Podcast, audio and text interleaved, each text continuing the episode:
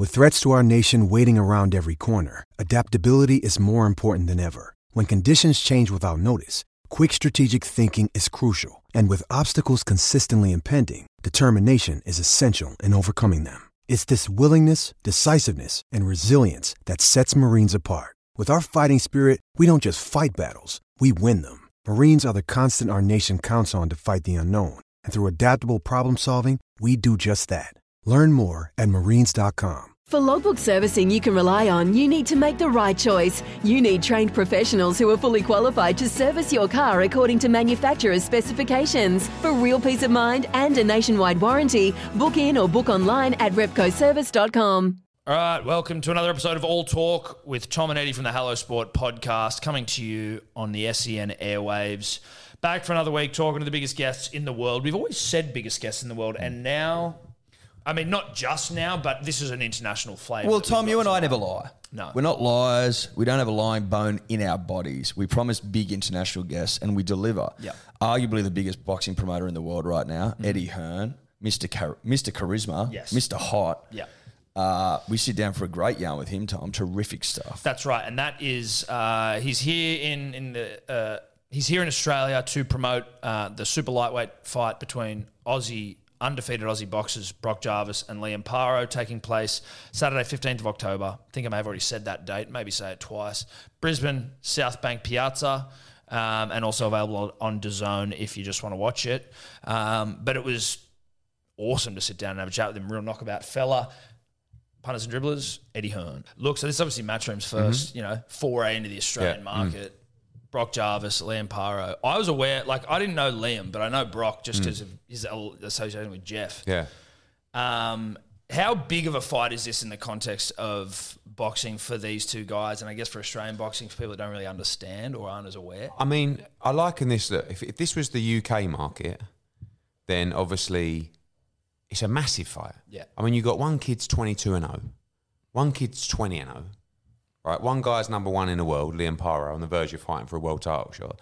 The other one looks like he should be sort of in a mixture between GQ front Serious, cover and Hulk, like Incredible he's Hulk, hot, yeah. right? And Jeff Fenech, you know, the whole story. Hmm. Like Brock Jarvis, for me, if he's got the ability, should be a superstar of Australian boxing. Hmm. Now he's been fighting actually in weight categories that have just been too small for him, and I, I just don't think he sort of had the energy or or really the, the sort of you know that that bustliness of of being able to sustain pressure mm. because he's so boiled down. Have you seen the size of him? So now huge, I know, but dude, now he moves up to 140 pounds. Mm. He's a monster. Yeah. Yeah. Like and and what I love about this fight is the thing is with Australian boxing, it's such a small community, right? Literally, like when I was here in June or mm. July, mm. I'd go. I went for a meeting in Toowoomba. Someone told me it was like it's only like half an hour up the road. Three hours later, I'm in a car like on the way there. Anyway, got to this gym. Literally, as I walked in the gym, someone messaged me going, "I've heard you're in Toowoomba." I'm like. What's going on? You know, so everyone knows everyone. So when, when we made this fight, so we represent Liam Paro and Brock Jarvis. Right. Mm. So I said, that's like the obvious fight. And then Liam Paro's team, like Angelo and Alfie DiCarlo, said, oh, look, we're mates with Jeff. Like, and he, he wouldn't want to fight Liam. Like, they know, you know, mm. Liam's like number one, number one. Mm. So then I phoned Jeff. I said, Jeff, do you want to fight Liam Paro? He's like, fucking right. Mm. and then they were a bit offended. Do you know what I mean? So it's like, although they're friends, like there's quite a lot of needle. And, and like, I just think it's an obvious fight. So, you know, for us, obviously we've signed a lot of Australian talent, but we just it's about learning as well. You know, like you guys are very similar to Brits, in my opinion. Right? You love your sport, you like entertainment, you like a night out, you like a beer. Like it's not it's not rocket science, but you've still got to learn about cities, states, culture. You know, like you can't just bowl in as a pro. I mean, we've got the name. People like fight fans know Matchroom, they know me. So that's Yeah. you know, we'll sell it out. There'll be three thousand. It'll be rocking. But there's a bigger picture. Mm. You know, moving into stadiums and sort of pushing Australian boxing because it's very vibrant. Like you've got a show nearly every week. Yeah. Doesn't mean they're all selling out, by the way. Doesn't mean that, but but still, whilst you've got promoters and broadcasters pushing boxing, mm. Australian boxing's in a really good place. We'll get more on Australian boxing in a sec, but when you're talking from a promotional standpoint and you've got two like really good up and comers, both undefeated, is there ever like a concern when you've got them fighting each other that you're like you can't you're damaging one of them sort of brand slightly because someone's going to lose most likely? Yeah, but I think really we're, we're on the verge here. You know, we've got Australian boxing, then we've got the world scene. Mm. So you got Liam Paro like he's ready to fight for the world title. So really, like the winner of this fight goes on to fight for a world title. Yeah. The loser stays relevant, mm. but you know maybe stays like all these Australian fighters. They want to fight internationally. Mm. So we got Stevie Sparks, who we signed like from Toowoomba. Yeah, yeah, He's, yeah. I've got him fighting Montana Love in Cleveland, Ohio. Like it's a life changing fight. I mean, he could win that fight if he wins that fight on American TV. Hmm. He's like he's he's a proper changes, star. yeah. Ebony Bridges has become a massive star in the UK. Yes. you know Skye Nicolson's fighting all around the world. Dempsey McKean the same. So they want because they feel that Australian boxing's so limited. They all want to fight internationally. We want to change that a little bit, mm. you know, and actually say no. You should want to fight for a world title in Australia. So I think the winner goes on on a on a global scale, but the loser still stays relevant. But as long as you're in a good fight, like too many, I feel like in boxing, too many people are worried about losing the O. Yes. So you got 22 and 0 against 20 and 0. Don't worry. This will be a gr- either way. This will be a great fight. Mm. And then it doesn't matter if you get beat. Everyone turns around and goes, "Good on you! Like you took on a, an undefeated guy. You'll be back." And Brock Jarvis is always in good fights, but like the pressure's on Paro because he's sort of defending that number one position. And I mean, Jeff Fenech, like you're never going to get a bigger Brock Jarvis supporter than Jeff Fenech. Yeah. Like there's like it's, it's like his son, isn't it? You know, Yeah, Jeff- well, I think he's actually yeah. dating his daughter. Yeah, yeah, it is. Yeah, it is. Yeah, yeah. Well, keeping it in the family. Yeah, but Jeff's a lunatic. You know, Yeah. like he's a proper full-on lunatic. Nicest, like, nice, real nice guy. But I love him. Passionate. You know, and, and a character as well. You listen to All Talk with the Hello Sport podcast thanks to Neds. Take your betting to the Neds level and download the fully loaded Neds app today. But as always, gamble responsibly. Our guest, boxing promoter Eddie Hearn. So I guess, can you give us a bit of an understanding of the card, like the undercard of this? Yeah. uh, so what? weekend? Another thing I love about Australian boxing is everyone's up for fighting everyone because, like, to get the opportunity to fight on this card. So obviously you've got the TV fight. So you've got Liam Paro against Brock Jarvis, twenty-two and 0 against twenty and oh. zero. You have got Dempsey McKean, who I feel like has gone under the radar a little bit in terms of Australian boxing because he's been fighting overseas for a bit now. Mm. He's top twelve, top thirteen in the world in the heavyweight division. So I'm looking at people like Anthony Joshua, thinking I want Anthony Joshua to have three or four fights now, keeping active, but like to box him around the world. Mm. I mean, I'm a massive cricket fan. If I can do I'm gonna ask you AJ against that. Dempsey McKean at the Gabba, like it's made my life. Yeah. Do you know what I mean? Yeah, yeah. So, We'll- but, we'll but- yeah, one. but We'll- that's we'll the kind, you know. cricket, So Dempsey McKean fights um, Corte, I think, is 19 and one, German heavyweight. Then you got Skye Nicolson, who's really a profile's going through the roof. She's fighting Christina Jacobs for the Commonwealth title. Got a brilliant fight between Glenn Tapia uh, sorry, Matteo Tapia and Abdullah Mayweather. And it's just like two undefeated super middleweights who no one really wants to fight. And I was just like, right, you two, fight each other. And they're like, okay. I'm like, wow, you don't get that in England. Like all the managers and like trainers are going, no, no, no, I'm not fighting him. He's too dangerous. They're going, chance to fight on a card. Yeah. Uh, Like they both want to fight on the card. I said, if you're going to fight, you've got to be in a 50 50. No problem. So I'm like, great, stick him in. And then, and then on, even on the undercard, you've got like, there's a fight on the undercard. It's, it's mad between Jalen Tate, Jalen the Wolf Tate, Yeah. right, who's with, with Angelo DiCarlo. He's like 9 and 0. He's fighting a debutant called Reese Evans, who's had like 120 amateur fights, really good. Like, Yeah. And I'm like, you're debuting against a 9 and 0 kid. like, you wouldn't do that in England. You'd Yeah. never do that in England. He's like, look, I think I'm good enough to beat this kid. It's my debut. What a statement that would be. If it means getting on the matchroom card, I'll take it. I'm like, I love that. Yeah. Uh, Ricky Ogden um, against Sam Cameron Hands, it's like 4 and 0 against 7 and 0. You know? Um, Mirko Pizzi against uh, uh, Biggs, it's like 4 and 0 against 5 and 0. And I love that, you know, because it's just 50 50 wars. So if you're buying a ticket for Saturday night at the Piazza, you can get there from five o'clock to eleven o'clock and just see great fights. And I think that's part of you know because you've got like the whole boxing scene comes anyway, right? So now you've got to bring people who haven't experienced it before. Yeah. That's why I wanted to go to the Piazza because they've never held boxing there before. It's kind of like a gladiatorial amphitheatre. You know, and it's a really good, cool venue because mm. everyone goes to like same thing, Nissan Arena, you know, like it's- uh, I wanted to do something a bit different, and mm. you need great fights, and I think we've got a really, really good card, and, and just to start the journey. How long have you had your eye on Australia for and wanting to come down here and do something? I was I was quite fascinated by the football stuff, you know, like with with Gallen and like even and even before that, you know, going back. We've got a proud history of rugby league players Yeah. punching on on TV. but in I think Australia. It I- sells. Yeah, it God, does. I mean, the, the first thing I'm fascinated about is pay per view here, mm. right? So, really expensive pay per view for you guys, Yeah. Yeah. and does solid numbers but small numbers. So, actually, how do you grow a fighter doing those kind of numbers? Like, I came to a show here last time I was here in, I think, uh, June, end of June, and it was um, Huni against uh, Goodall, right? Really good, like Australian heavyweight fight. But it was on pay per view on a Wednesday night. And I don't know how many buys it does 5,000, 10,000, something like that. But like, how are you going to grow Huni or develop a fighter? I understand the model because the broadcaster's not willing to pay the money, so you've got to do it that way. But you know, this is this partnership with DAZN that we've got, Yeah. which is a much cheaper subscription to watch all our shows globally. Hmm. So I think that that kind of pay per view at whatever it is, 60, 70 bucks. I mean, that's always fascinating. 60 bucks. 60 bucks. Yeah. It's and it's the same for like rugby league fighters as it is for, Yeah. you know, Mayweather. But they did. A. I think the rugby league guys did a good job to bring awareness to boxing in Australia. But I just feel like now, now you've actually got some good fighters. Obviously, Kambosos with a win. Tim Tszyu's a good fighter. You got Ebony Bridges won a world title. You got other females that won a world title. Skye Nicolson. You know Liam Paro. You've got you've you've actually got good fighters now. Stevie Sparks, if he wins, like mm. so, I think we can start moving away. Look, I was talking about doing Gallen against Sonny Bill Williams. I'm not saying I, I, I won't do footballer fights, but I just feel like you're at a tipping point now Yeah. where there is a genuine interest in You've the got- we've got the Australian boxing. Yeah, you have, you have.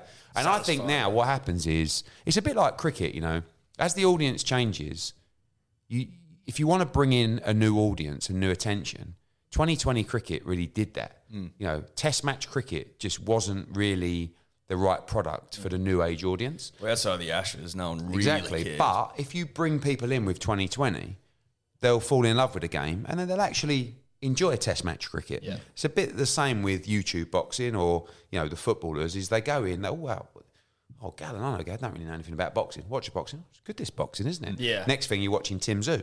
You know, then you're watching Huni, then you're watching um, Liam Paro. Then, so I think they've done a really good job. But for me, the focus is more on the boxing and grassroots. You know, from the bottom to the top. So grassroots all the way up to the elite level of the game. And you've got good amateurs here as well.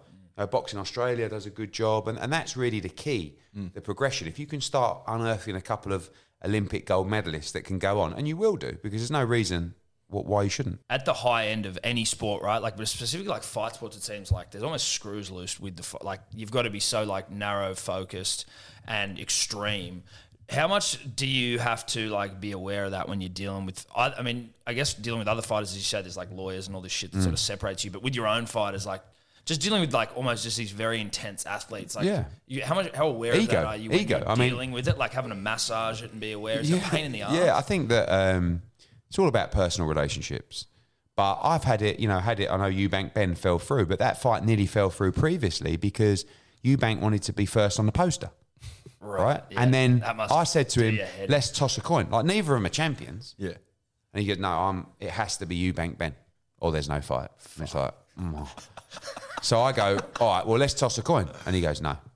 So I go, "Fuck, okay." Well, can Conor Benn walk second? No. I said, well, can we toss a coin for that? No. Yes. Oh, okay, you okay. So I'll go back to. Conor Yeah, Benn. right, Right, anyway, right. as we go to sign a contract, Eubank says, I want to walk second as well. Ah. I'm like, no, no, mate. We're tossing a coin? He went, no, I've changed my mind. He's like, F-. So I phone up Conor Benn. He goes, no way. Way. I'm, I'm sitting there going, oh my God, three months I've been working on this fight. It's really going to. So at that point, I have to go to Connor and say, Connor, listen to me, right? One of you is going to like lose this fight Yeah. because he's just, and he's completely wrong, right? Yeah. I agree with you, but we're going to lose this fight. Well, we'll lose the fight then. Well, I don't know, we can't. We can't lose the fight because you're worried about him going first on the poster. so then at that stage, it's the personal relationship for him to trust you enough to go, all right, we'll do it. And in the end, he went, oh, go on then. I'm like, "Whew." you know, and then it didn't even happen anyway. So it's like all, all that work. you know. So, but that's that's just a, an example Yeah. of what we're up against. We end up getting the blame for everything. Yeah. Um, generally me, but that's like a, a classic moment where a fight can, and that might be the same with Crawford against Spence. How, How do you keep like calm in those situations? Because fight sports, like more than anything else, appear to fights can fall over for a myriad of reasons. Like, when do you relax about when a, when a fight's going to go ahead? When they Only walk when, out? yeah, literally. I mean, you saw it last week. You know, it it is it's the worst business in the world. Like I say it like this: every show has twenty problems, right? Imagine doing one a week, which is hmm. what we do. Yeah. So it's just the worst business in the world because I'll wake up in the morning, turn my phone over, and I've got our US business and all the problems flooding in. And that's before I actually start my day. You know, now we've got Australia, now we've got Italy, Spain, Mexico, all around the world. So it's problem after problem after problem. But we also, well, I love what I do. Hmm. But you have to, you know, life's about putting yourself in positions time and time again. That's the same in sport as it is in business. And that's how you improve. That's how you get used to handling situations. When Jarrell Miller failed a drugs test for Anthony Joshua at Madison Square Garden five years ago, oh, I felt like I was going to crumble to the floor when I got a call. You know, I was like, I had to go into another room and I was like sitting there going, oh, we'd sold out Madison Square Garden. I was like, I just went numb. now, like the same with last week, dealing with it, you end up getting a blame, whatever happens. But she's like, okay, you've been here before. It's the same when a fighter makes his ring walk or when a cricketer walks out in front of a massive crowd. Like you mm. just, you keep putting yourself in positions. So, and, and experience of dealing with situations is everything. A bit like the Benn, you know, ring walk stuff. I've been there before mm. with AJ or with Froch Groves or with like so many different fights mm. where you know how to talk to a fighter. You've been here before. It's not like, oh God, oh, what am I, what am I going to say to him? It's like, come here, let's have a chat about this. How do you deal with someone like you signed AJ like from when he started, Yeah, right? yeah. Professionally. So you're sort of like I don't know exactly the nature of your relationship, but I guess it's sort of like some sort of father figure. Mm. You've been there to see all of this development at the highs and then now like the lows after a loss. What do you do with something like that? Because obviously there's like the business mind for you where it's like maybe you're not now maybe he's not necessarily the the top draw fighter he was before he lost to Ruiz or to Usyk twice, but like what do you how do you handle that like the business side of things? He's, he's the a mate, really. I mean, you know, like with all the stuff going on last week with Benn Eubank, like he was the first one messaging me mm. saying, "Listen, just checking in on you. Now I've seen all this. Like, you're right. Just Yeah. keep keep going, mate. Just like you know, and that's that's the relationship we've got. He's like sounds cheesy, but he's an inspiring individual. You know, when you're around people with great energy, mm. you know, and he's one of those guys. Like he's amazing what he's achieved, and his mindset to keep going. Like, I always feel like it's why you don't really see a lot of people from wealthy backgrounds making it in boxing. It's a tough, brutal sport. Mm. You've got to be cut from a certain kind of cloth. Mm. But what fascinates me with winners, people like Canelo Alvarez, people like Anthony Joshua, is when you come from nothing and then you get it all, how do you keep that fire burning in a sport as tough as boxing? It's like Marvin Hagler said, you know, it's very difficult to get up and do your morning runs when you're wearing silk pajamas. Hmm. It's the greatest line in boxing. Yeah, it's great. Because when you've got it all, like Canelo Alvarez used to sell ice pops on the street of Guadalajara. Hmm. And he dreamed of being a fighter and winning world championships and having a big house. Well, he's done it all. Hmm. So how do you get up at five, eight in the morning, throwing up on your hill sprints, then come back, have an hour's sleep, then go and spar 15 rounds? And he's been then- fighting professionally since he was 15. I yeah, think. and then getting your Bugatti and go to your 20 million mansion in, in and, and still have that. That's because you're a winner and because you love what you do. So those guys are, are incredibly inspiring. So for me, I love it when I've got a close relationship with a fighter because one, you want to do more for them and the responsibility. is nothing better as a promoter when a fighter says, I do, you know, I trust you. So look, you go to them and you say, "This is this is the plan. We've got this. We've got this. We've got this," and they say, "Whatever you think's best." Like as a promoter, to have that responsibility, that trust, that's when you got a very close relationship, and that's what we got with Anthony Joshua. Mm. You know, we've had him from his professional debut. He believes in us. He'll still make the decisions, mm. but the, you know, there's a trust, and, and that's why, you know, when he lost to Ruiz at MSG, that's when you feel like you, your world's come crumbling down as well. And you know, when he lost to Usyk recently, same thing, and he had his little, you know, wobble in the ring and little tear at the press conference. You're all in it together. Mm. Listen to All Talk with Hello Sport, coming to you on SEN, and we are talking to arguably the biggest boxing promoter in the world, Eddie Hearn from Matchroom Boxing. Now, Eddie, you um, it's it's funny when like you talk about the the Ruiz. I've noticed like you always seem to be quite well composed after in those moments. So after, obviously, like I, I wouldn't expect you to be there f***ing crying with him, but like you know, like you do. There, I'm there's this thing underneath. underneath, Yeah, like yeah. It's, you can sort of tell. It's like you must be gutted for the Mm. guy as well, but you sort of got to sit there and be like, well, it's a great fight. No, look, Usyk Yeah. looked really good, and you're like, but it just looks like it must it must Ju- burn. just experience. Yeah. Just as I said earlier, you know, like I remember when he got stopped to Ruiz by Ruiz. That was his first defeat, and, And no, that one no really one expected. expected, no, yeah. no. And I remember sitting there, and the worst thing was, I thought to myself, I'm going to wear a tuxedo tonight. And a bow tie, right? So I thought Madison Square Garden, my first ever show, right at Madison Square. Tuxing up. Yeah, Yeah. And I look back on those pictures and think, what a prick you are. You know what I mean? And, uh, and like, Edit the because, photos because I know, but I was just like, oh, and I was in the ring after and like with it on and just. But I, I remember when when he got beat, I was just like, my dad was sitting next to me. He was a he's a Hall of Fame promoter. Yeah. And I was like, you know, again, I was just, and I went, right to my dad, and he went, listen, mate, it's boxing. Get in, go on. Like, get in the ring. Like, I'm like, okay. You know, get in the ring, and then got to go and do the press conference. And you know, you're there, and you got Andy Ruiz there with his dad and the Mexican flag, and all these belts that we've had for like five years. And I'm going, you know, it's a, m- oh, I'm so happy. You know, so happy for you. You know, thinking, oh.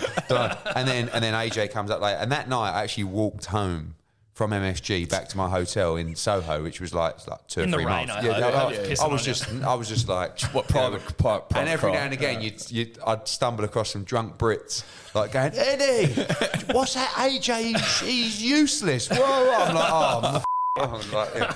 so you, but that's, I'm a failed athlete, really. Like, I think we all are. Yeah. We'd all love to be a professional sportsman, wouldn't we? But what, we're all, what, what, what did you fail at? I was a good cricketer. You know, Okay. I played county cricket, but I was never like, You'd probably get a run now. yeah, I would for England. Yeah. The way you but go.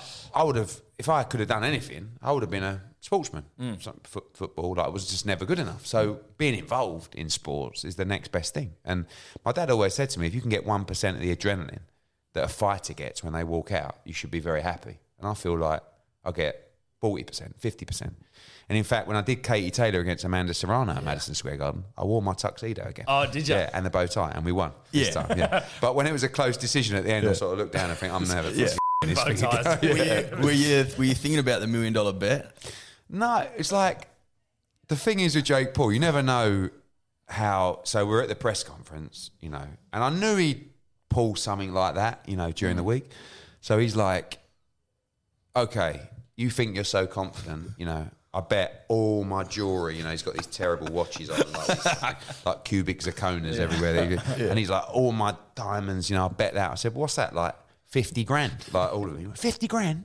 It's half a million. I was thinking, it's definitely not. But I went, well, why don't we just make it a million then? And he goes, bet. And I went, sorry? I was like, I just went, "What-?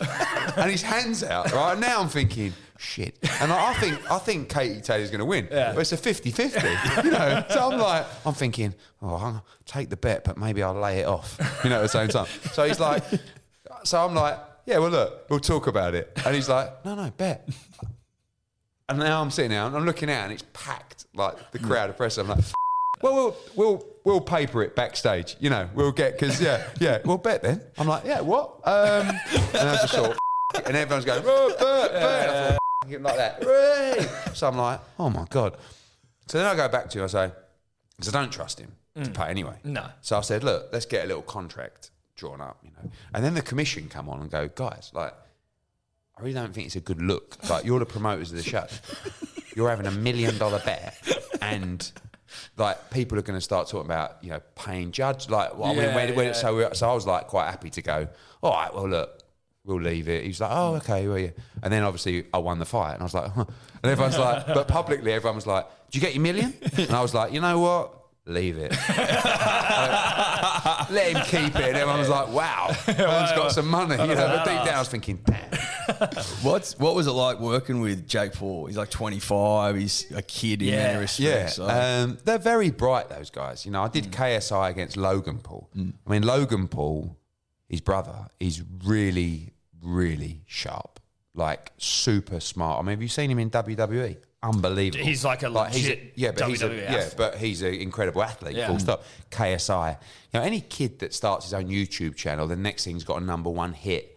You know, he's boxing Floyd Mayweather. He's, I mean, they're, they're it's pretty crazy. Yeah, they're mm. they're really clever guys. Jake's Jake's also bright, but he's a little bit more wackier. Mm. But you need to be wacky in boxing. He genuinely thinks he's a world class fighter. Like he So thinks that's not bullshit. no, he comes up to me at that fight and he's going, you know, I beat Canelo. And I was like, and I looked at him. I was looking for his mic, you know, because I thought maybe he wants to capture a bit of this for social Yeah, content. yeah, yeah. And he's not wearing one. And I'm like, I'm looking for a camera, and there's no camera. I went, what? And he went, oh, I I will beat your boy, Canelo Alvarez. Oh, I'm like, Jesus. mate, you are, because he's got all these guys in the gym like telling him he's, you know, he, and he's not. But he didn't like it because I said to him, you're average. Yeah, I've never like, seen an interview with I said, that's a compliment. Like there's a ni- 95. I'm being nice to you. I said 95 percent of fighters are average. Yeah, but I'm and he like he's better than some pro fighters like that. I thought that was a big compliment, but he didn't. He didn't like it. no. Love it. No. No.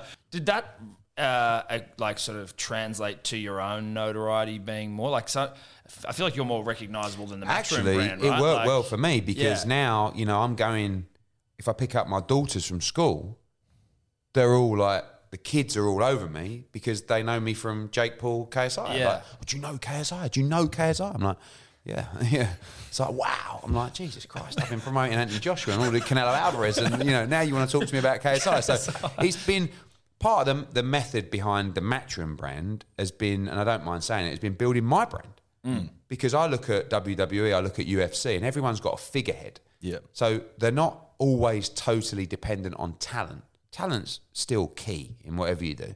But when you when I say to you, tell me five things about UFC or five things about MMA, you go UFC, Dana White. It's probably the first two things, or Conor McGregor. Yeah. You know, and that's you know Joe I- Rogan probably gets it right. yeah, yeah. But I say WWE, you go, or wrestling, you go WWE, Vince McMahon, you know? Yeah. And in boxing, probably I come in the top five, right? Yes. But, but, and that's really the aim because I need to come to Australia and people go, oh, Eddie Hearn, Matchroom. I'll go to that because I've seen their shows around the world. And that's how you expand globally as a business by having a credible reputation for quality events. And, and, and you know, we push my profile Yeah. still push the fighter profiles, but it's important for me to be the guy banging the drum globally wherever we go. Do you think that uh, has led to like other promoters getting like you getting under their skin a little bit? Oh, I know, time, like yeah. I think just recently I heard Lou DiBella talking shit Oh. about you on Joe uh, on Ariel Helwani. Yeah. I know you've had like, f- uh, But they Bob don't and stop. shit, they like- don't stop. I mean, it's unbelievable. Like Lou DiBella, Leonard Ellerbe, he's the other guy. Oh yeah, he's Mayweather's. that yeah, Mayweather's Mayweather's, guy? yeah, Yeah. hates me. Hates me. Weren't But the you, wasn't is- there chatter about you fighting each other or something? Yeah, but like I don't know because I can't. I had a couple of amateur fights when I was young, but I'm pretty terrible. Yeah. But problem is, you never know if one of these guys can actually fight. Yeah. Like he's like he's in his mid fifties, but if he not, like I said to my dad, I went, Dad, I reckon me versus Ellerbe. It's a big fight. He went, Ed. He went. You're useless. He went, you'll get knocked out. I said, yeah, but if it's 10 mil, you know, I'll, I'll, he said, it don't matter. He said, no amount of money. If you get knocked out, you're done. Yeah. Like your credibility. I'm Yeah, like, all right, yeah, okay, yeah. okay but but like they just in in America they don't understand sarcasm. Like for They Brit- don't- we were Brits, talking about that we- yesterday. Yeah, Brits, they have no idea. we love sarcasm. same right? here in So I, Australia. I'd done an interview and someone asked me why does Len Ellerbe not like you, and I said I was in a funny mood. I said probably he's a bit jealous because I'm very likely to be the next James Bond. Right? That's only a stupid line. So he's come out and done an interview and gone, that Ern, like he honestly, like how does he think he's gonna? He's never even done a film. Like how's I'm like, Yeah, oh, right. mate, no, That's no, what you you know, I know. mate. So like, Mate, go but- back to sleep, mate. I said, I, I went at him the other day. He was like moaning about something, and I just came out and said, "Mate, you, how can you talk about doing big shows?" I said, "All you ever did was carry Floyd Mayweather's jockstrap, you know." And he went mental. I mean, he said that he was going to stomp me out. You know, and recently I was at a Canelo Triple G fight. I was like walking around in Vegas. They're like, "Are you bothered about bumping into Len Ellerbe?" I was like, "No." F- him. I was like walking around the casino going, a little bit of extra security in the Yeah, wings, yeah, you know. yeah, Yeah, yeah. So they, they really don't like me. But I feel like people love that at the same time. They you do know, love that shit. And, and some people go, oh, it's stopping you making fights. But at the end of the day, it's keeping the conversation going. Mm. You know, the conversation must never sleep mm. about your fighters, about the sport, about boxing, whether that's beef with another promoter, whether that's the fighters hating on each other.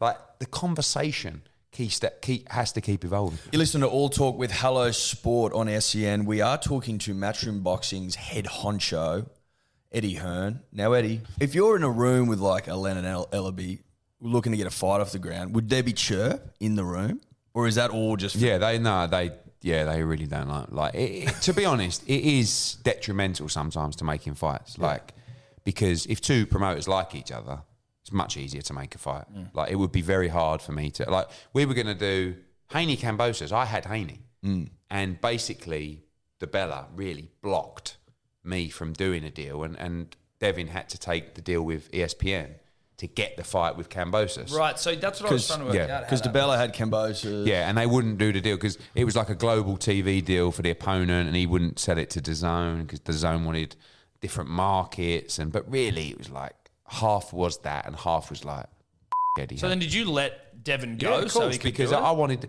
I, I I was been with Devin for the last four years. He won the world title with us. He made a fortune with us, Mm. but he always wanted to be undisputed. And he sort of come to me and said, "Look, I don't want to leave you guys." Like I said, mate, you're not going to get the fight with us.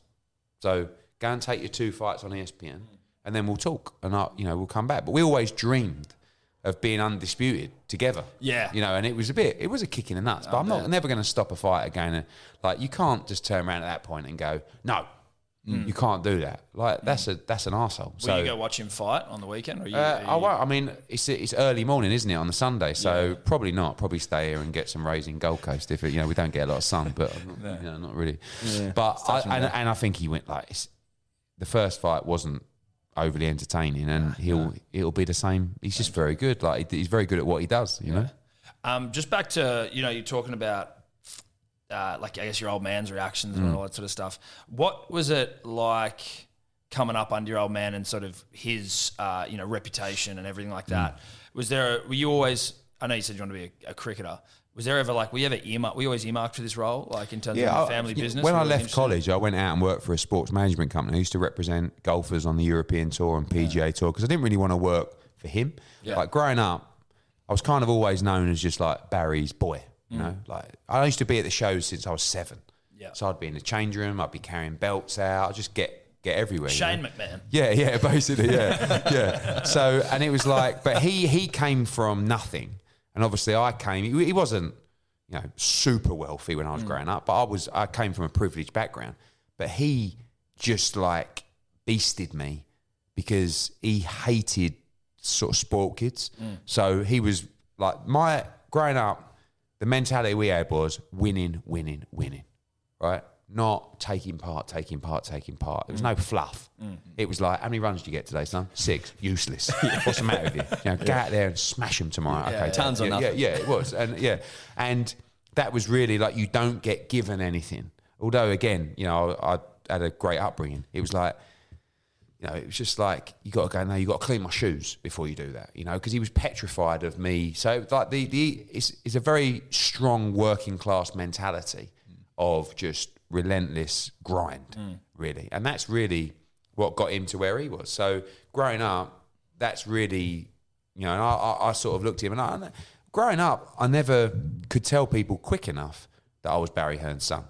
But I guess when I got sort of through my teenage years, mm. you start to think, you're actually going to, how do you achieve something in your own name with a really successful dad? Mm. Mm. Well, you got to outperform him.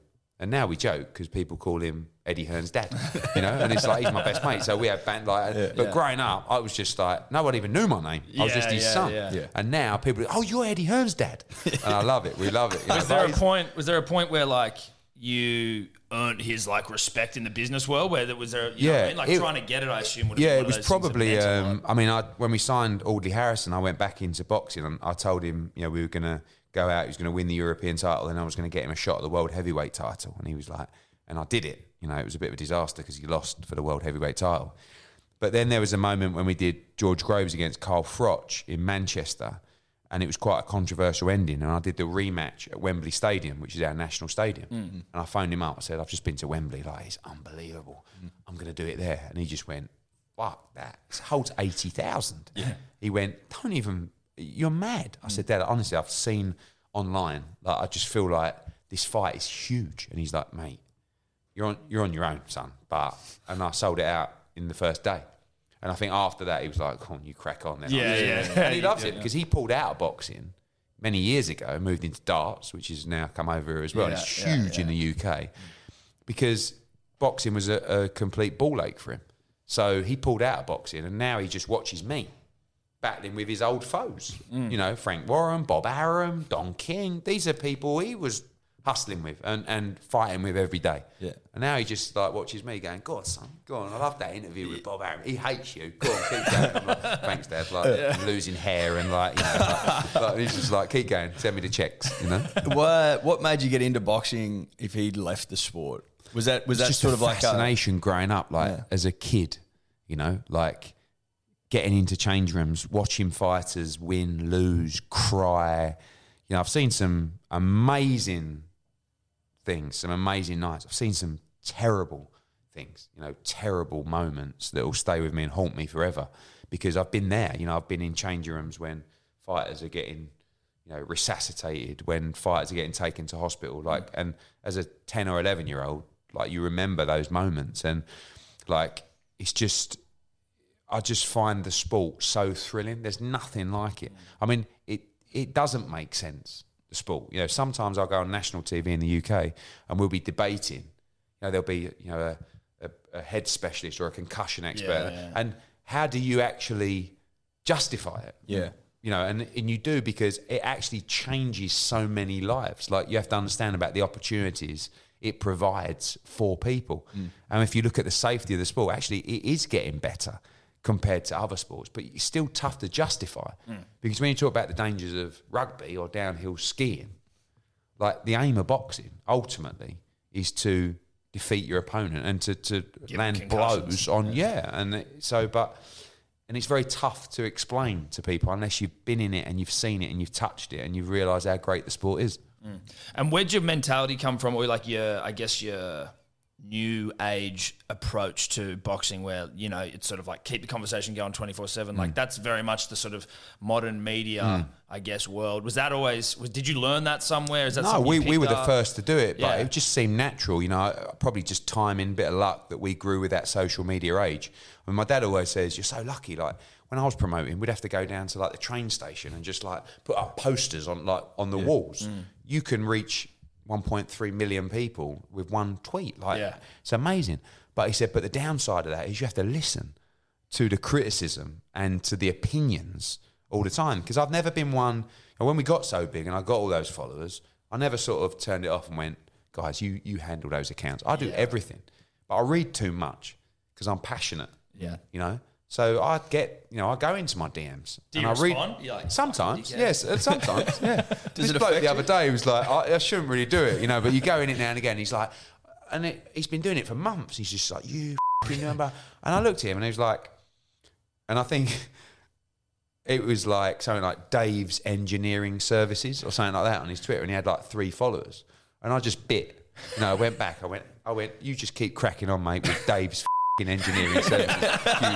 You, you loser, or something like that. And he's like, he come back. He's like, all right, mate. Oh, no need to be like that. I'm Oh, like, yeah, you sent me yeah. three months of a beer. You sh- I shouldn't really buy, it, but you're passionate about Yeah. it. And they wouldn't say it down the street. They'd ask you for a photo. Yeah. You know, so it's like, yeah. But I, I do read too much. But again, I feel like if you're really being part of that conversation, you can't just take, you know, you do a great show, you get Yeah. compliments. Great, oh great. You cut and then you do something wrong or you do a shit show. You've mm. got to take the rough with the smooth. Mm. Does it affect you though? Any of that shit? Yeah, not as much as it used to. Yeah. Like, so you have rough week. We had a rough week last week with Yeah. Eubank Benn, and like, it's just, you know, like again, people reaching out, are you okay? You know, I'm like, yeah, but I appreciate that, and I think that's important. Actually, I think that conversation of, especially men reaching out to mm. men saying, just checking in on you, like, you okay? Because it's a, it is an interesting talking point.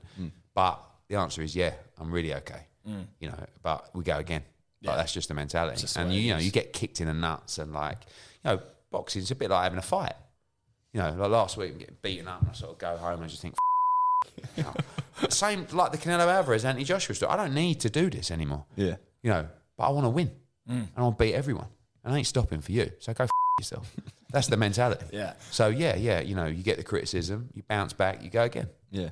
I read somewhere that you were like, oh, who knows? Maybe I'll retire at 50. Yeah, I don't want to do this. That's one thing for sure because I look at these people like Warren and Arum. Arum's ninety one. Oh, we saw him, mate, mate. we saw him. We I know, saw him. mate. He came He down looked like a the melted hill. Like, weirdly candle mad. just And sitting in listen, a seat. respect to him, right? Because Yeah. the long. But mate, he's doing interviews. Yeah. And oh, the Eddie Hearn. And I'm watching him going, mate. You need to get to a beach quick with a nice cigar and a margarita and end off. Yeah. Leave it. Stop. Because I'm doing it. I, I, it puts you in a bad mood. Right? Because you're dealing with arseholes all the time. You're dealing with aggravation. He's got to listen to me. Yeah, doing an interview. He's probably thinking, that 43 year old, what does he know about boxing? I'm 91. I did the thriller in Manila, the rumble in the jungle. like, but you don't want to be like, but I- I understand if you've got a passion for what you do, it's hard to walk away. But this sport, mate, draining, Mm. drains the life out of you. So probably 50, seven more years. Yeah. And I'll go. Like people go, you won't. I will, mate. You won't see me, mate. I don't, you know, I've given my life to the business, really. My dad's still going. He's 74. Built, built the business from under a, you know, stair cupboard in Romford, mm. right? And he loves it every day. But, you know, we're not, you know, just because my dad did it doesn't mean I've got to do it. And I often say to him, like, there's more to life. But it's hard. You know, it's hard to make that decision to walk away. But, you know, it is people think that you know, oh, you know, you're successful and you got this and you got that, but mate, it's a daily grind, and there's struggles in everything. Doesn't matter how successful you are. It's like Anthony Joshua. People look at him and go, "Wow," and then you see him break down at a press conference, and it's like, "Oh wow, yeah." Yeah, he's struggling. Yeah. like you know, like Yeah, yeah, everyone's yeah. got struggles. Doesn't matter whether you've got no job or you're making three hundred million a year. Everyone's got their struggles. Yeah, seriously. Um, I in wrapping up, we appreciate your time. Um, we were trying to work out. You got a day named after you or something in Fresno or Oh, mate, some it's a funny bullshit. story. What happened? So- and then did they take it away from you? No, so I did a show in Fresno, California, right? And my team comes to me and says, Look, the mayor's here, and the mayor wants to officially announce Saturday, the day of the show, I can't remember, the, October the 22nd, as Eddie Hearn Day. I'm like, yeah. I'm thinking Martin Luther King Day. I think, right. So I'm thinking, this is unbelievable. Like, and they're all laughing. I'm going, no, genuinely, this is unbelievable, right? So I've gone up to him. I've gone, thank you, like to the mayor. Thank you. He's given me a plaque, right? 22nd of October, 2019 uh, or whatever it was, 20. Eddie Hearn Day, Fresno. I'm like, so I've turned out, I've come off the stage. I went, it's unbelievable. I went, we'll have to do a show in Fresno every Eddie Hearn day. And they went, oh no, it's only for this year. so it was, it passed. Like the next day, it gone forever. Do you know what I mean? So I was like, no, obviously every Saturday, October 22nd in Fresno is Eddie, Eddie Hearn, Hearn day. Day. No, No. just tomorrow. That's I'm how like, they oh, usually shit. work. Yeah. Well, I thought it was yeah, exactly. That's it's how now they your usually day work. forever. Yeah, yeah. Oh, That's that's not no just good. today. Yeah, yeah, of course. I mean, Martin Luther King Day wasn't just one day. You know, I'm not saying I'm as big as Martin Luther No, King, no, no, but sure. surely it's close. In Fresno, maybe you if you I are. said that to Leonard Ellerbe, he would go out and go, "This guy's This guy. Well, maybe we make today Eddie Hearn Day. in Why Australia. not? Thank you. October thank you. 11. Is Yeah. it 11? October yeah, 11? October the 15th for the first show. That can be. Yeah, okay, yeah, we'll do that. We'll Just do for that. this year. We can Yeah, do perfect. that. You're listening to All Talk with Hello Sport. We're on SEN and we're talking to Eddie Hearn, one of the most powerful boxing promoters in the world right now. Now, Eddie, how do you um what are your hopes for the Ashes next year? How are you feeling? Do you know what I think? Like, the, I think you're what's big sad? trouble. What's sad about the Ashes is growing up. Like, it was everything. Like, as a kid that was playing cricket, like I go back to like me growing up, Ian Botham, and like, I look at your team, right? When I was growing up, like Shane Warne, like who I knew pretty well, like you know, um, like Mark Waugh, Steve Waugh, like I'm talking about, yeah, but. um Glenn McGrath, you know, like top, top bowlers, even like before that, Merv Hughes, like great characters. And I just feel that, and again, like with cricket, I just feel like sports become a little bit robotic mm. and you've lost like the characters, like even Premier League football. You hear the stories like Manchester United players that were going out on Friday night and turning up like Brian Robson, Norman Whiteside, like great players, like Mark with Bosnich, hangovers. probably. Yeah, Bosnich was right. He was right live. Yeah. He wasn't just hungover. But, but, but like, but so, and I'm not saying that that's what athletes should do, but like when you go back to those cricket days, mm. That was wild. Like you imagine the Aussies back then. Oh, mate. like when I mean, Rock but- star shit, sort of just. but isn't that like? Uh, and I just feel like those characters. Like I can't really name now more than a two or three Aussie cricketers, and I just feel like cricket's lost a little bit of that. It's- all sport has, I think in a so, way, because it's become it's become a lot of money. You know, it's become a lot more serious, become a lot more scientific. But in the same But- breath where people will like criticize the sort of players being bland, then when a player shows a bit of personality, they also Course, just shut yeah, it yeah, down. yeah, It's like, exactly. oh, who the f- this guy Yeah, think yeah. he But happened, like- had happened recently in the rugby league uh, grand final. Mm. The players at one celebrated in a way that people thought was like, "Oh, you rat Yeah, bags!" Like yeah. it's uncouth. You can't. No, no one knows what they you- want you can't anymore. win, You know? But ultimately, they're the guys that are remembered. Yeah. you know, people like Warney, people like all those guys, like they're they're legendary. Like the stories are off the Oh, off yeah. the charts, you know. And actually, to be remembered, like it's one thing to be remembered as a great, but it's also another thing to be remembered as a character Yes. and an enigma. Mm. You know, someone that, and a lot of these geniuses are flawed. Shame one of them. Mm.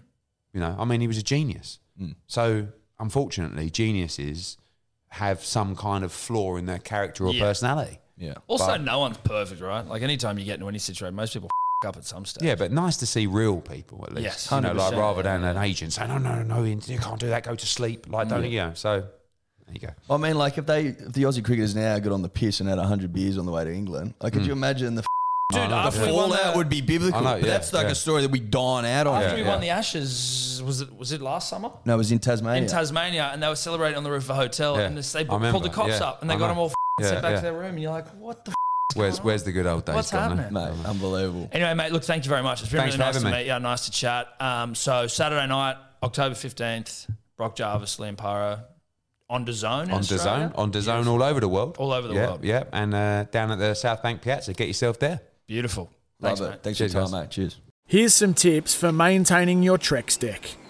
Um, occasionally wash it with some soapy water or a pressure cleaner. Trex composite decking is low maintenance and won't fade, splinter, or warp. Trex, the world's number one decking brand.